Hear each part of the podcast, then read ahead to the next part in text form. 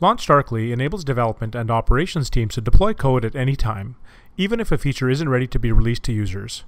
Wrapping code with feature flags gives you the safety to test new features and infrastructure in your production environments without impacting the wrong end users. Learn more at launchdarkly.com. Good day, folks. This is Shane Hastie for the InfoQ Engineering Culture Podcast.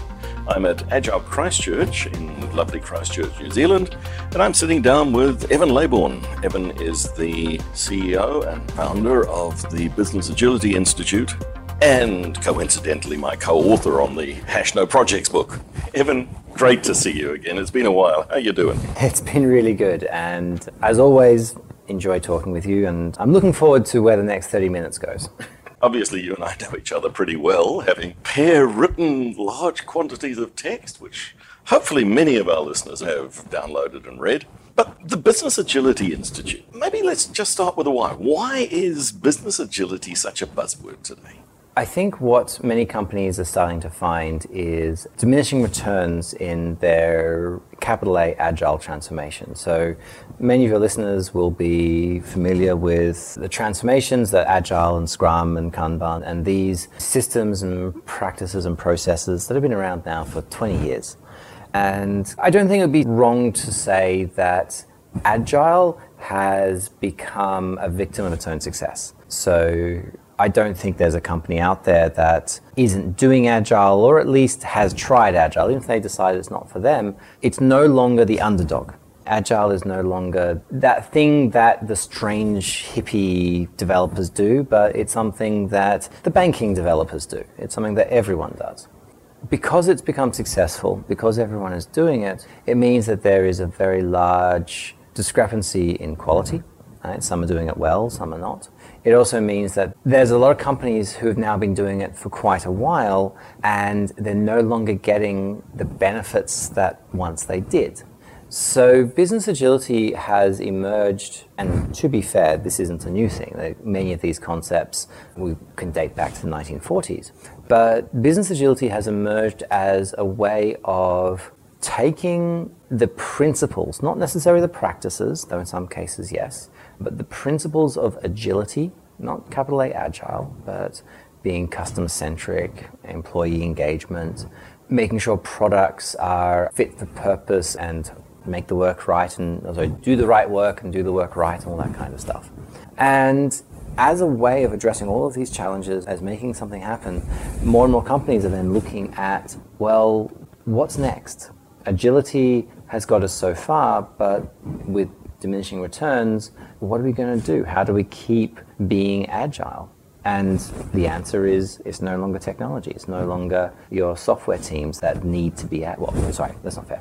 The software teams still need to be agile, but that's not where the investments in change needs to be. So more companies now are looking at HR, they're looking at finance, so everything from recruitment policies to performance management to funding models, marketing and sales. How do you structure work in a sales team? How do you get away from individual bonuses? How do you get away from that lone wolf seller in marketing? How do you create cross-functional marketing teams? How do you get marketing functions that can actually take a campaign to market in days, not months? Many of the same challenges that agile software teams faced 10, 15 years ago. I think we sometimes forget how good we have it now. So, yeah, that's a very long winded way of answering the question. But the truth is, business agility is companies out there right now trying to thrive, trying to be relevant, and trying to delight their customers in a marketplace that is saturated, that is full, and that is completely unpredictable. Talking about unpredictable, this is late February 2020. We're at the bottom of the world and there's a virus spreading all around. What would having an agile business approach help in addressing some of the challenges that organizations are facing right now? Unpredictability is the new normal. And whether you're talking biological, whether you're talking climate change, whether you're talking just social and social challenges, that um, unpredictability has to be baked into your corporate strategy. So if you're an airline, and every newspaper at the moment is talking about the impact on airlines because of coronavirus, the impact on tourism and so forth, and how do you, as an organization, I don't want to say take advantage because you're not taking advantage of a bad situation, but how do you recognize that you're now entered into a bad situation and you have the resilience and the capability, the competence inside your organization to adapt and almost come out stronger than your competitors? So there's a couple of key elements. The first is many companies are running too thin. They've spent years reducing costs to points where profit margins are like they're still big, but they're big because it's at scale. But they're still one or two percent. And airlines are a good example, as is for that matter retail. So groceries, for example. In both these sectors, because margins are so so thin, it doesn't take much in the marketplace to completely disrupt and in some cases cause market failure. I obviously don't advocate for market failure. I don't think that's a good thing. But companies need to have a level of resilience built in an ability to shift focus, shift people, shift strategy, shift products, shift services in such a way that meets that new normal, or at least allows them to weather that disruption. The other thing that's in play here is culturally, when times are bad, when things are happening, companies tend to go inwards and they look at their own practices and processes. They want to be more efficient. And what we know from our research is that companies that actually invest in growth in times of hardship actually come out in a much, much stronger position than companies that focus on efficiency in times of hardship. So what we want to see is more companies, especially when like things are down, how do they use that to become a better organization. Perhaps the question is how do they? Our audience are going to be technical influencers, technical team leaders. What do I do? First of all, you influence. Change doesn't happen because the CEO says, hey, let's run a transformation. Change in an organization happens because people say, there's a better way of doing this, and I'm going to give it a crack. I'll use a non agile example a lot of companies are really starting to amplify their corporate social responsibility initiatives. Whether it's around climate, whether it's around diversity, whether it's around inclusion, it doesn't really matter. But those transformations, there's no market, well, there is a market reason, but it's not a strong market reason to do it. Companies are doing it in large part because of their employees wanting them to do it. And with enough movement saying, I want to work for a company that acts in this way, that has this culture, this give back, this, well, it doesn't really matter what it is. So, influencing a company to be a little bit better than it was yesterday is one of the biggest ways that you can actually make a company start to change. So, I use a metaphor of tea. Right? So, organizational change isn't top down, it isn't bottom up. Right? that's a false dichotomy. It's neither of them. What it is, is it's like making a cup of tea. You put a tea bag, uh, you put some tea leaves in the tea, and three minutes later, you have a nice cup of tea. Five minutes if it's strong. Right? But there's no point it becomes tea. There's a point when it's definitely water, and there's a point when it is definitely tea. But there's no point when it suddenly flips over. So, tea leaves, right? if you're an influencer, if you're in that organization, right, your job is to infuse. Your job is to infuse a culture of collaboration, a culture of customer. I was going to say customer centricity, but let's go further. Let's say a culture of customer obsession, right? a culture of taking risks, a culture of trying. Right? You don't need management approval for any of that. Uh, you just need the willingness to actually try and to make a difference. And there are some organizations where it won't work, but there's an old saying it's like change your organization or change your organization. What does good look like in this space? That's a very hard question to answer because companies are so unique. There are the famous examples. Companies like Netflix give, they have incredibly trusting policies Actually, I think that's the key. Companies that look good are companies that have trust and that trust their staff. And that goes everywhere from governance. So many organizations have what we call approval based governance. Stop until I tell you to continue.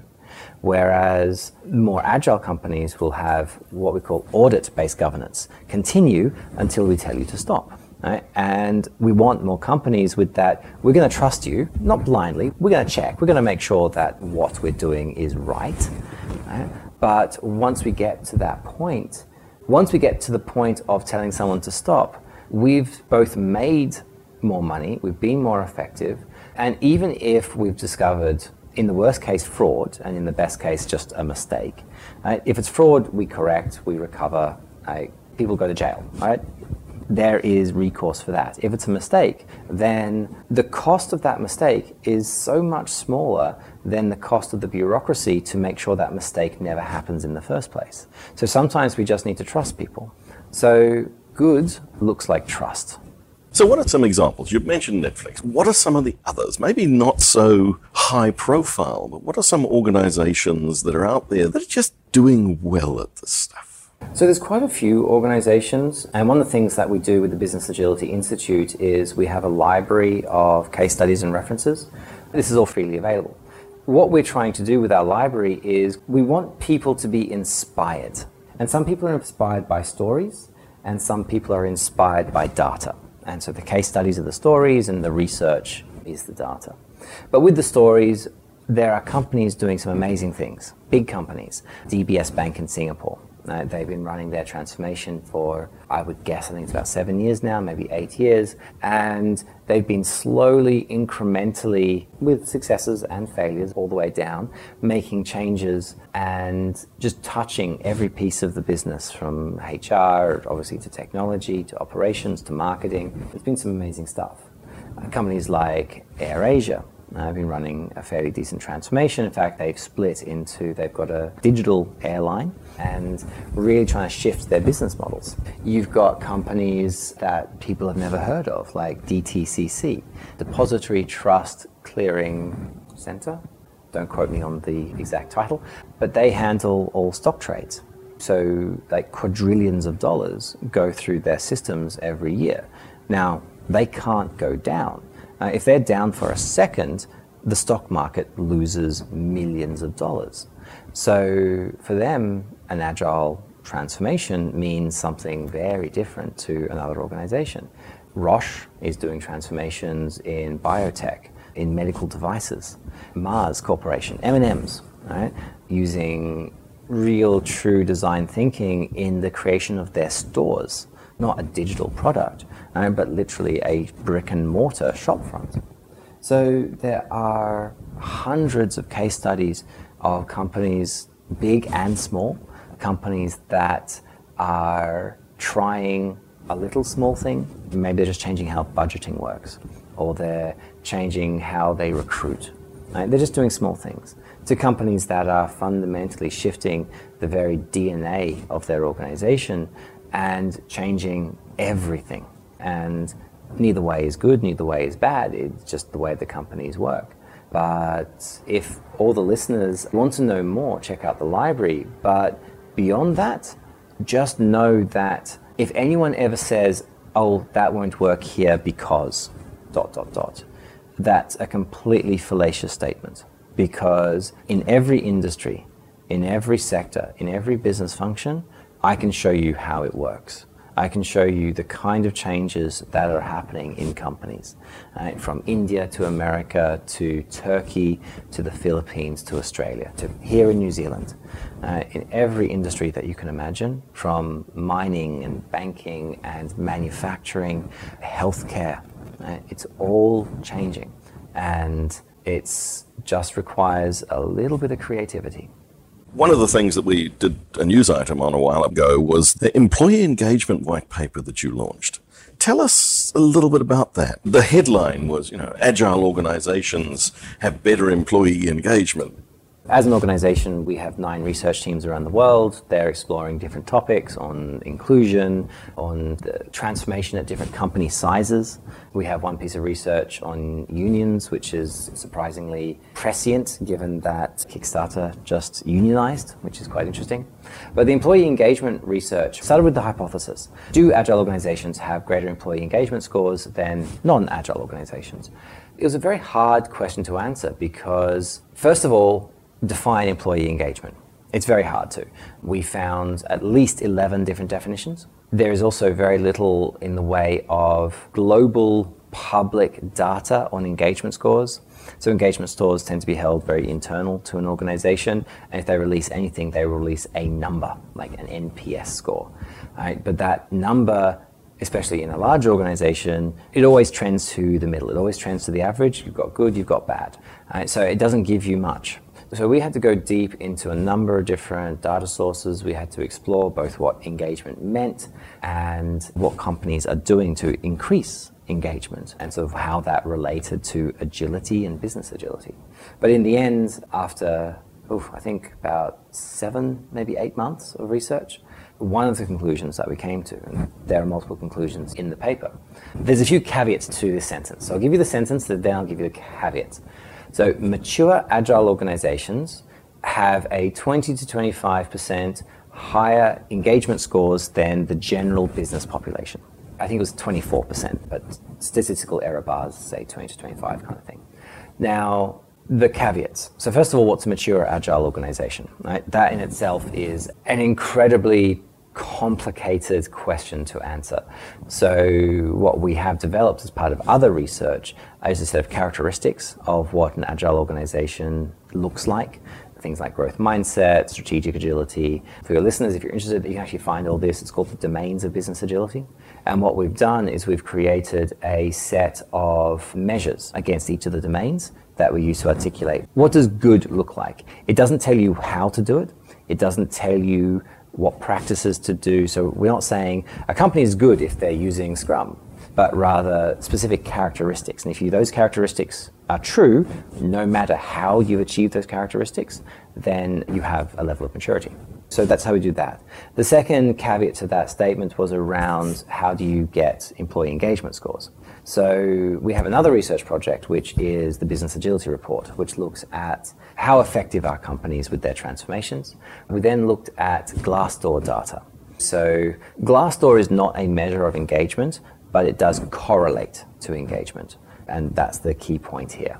So we know that of those companies that we interviewed that scored high in agile maturity, they had on average 25% higher Glassdoor ratings than the general average Glassdoor rating. I can't remember the averages off the top of my head, but it's all in the report. Where's it going next? What's the future for business agility? There's buzzwords out there. There's anti fragile, there's teal. What do these things mean to us and where are we actually headed? My crystal ball is fuzzy at the best of times. But a couple of thoughts. So, first of all, I don't think it's going to go where we think it is. Everyone's trying to create a framework, everyone's trying to create a system, and they'd like it to be the one. But go back to the 80s, and what was that business model called? It didn't have a name, it was just how they worked.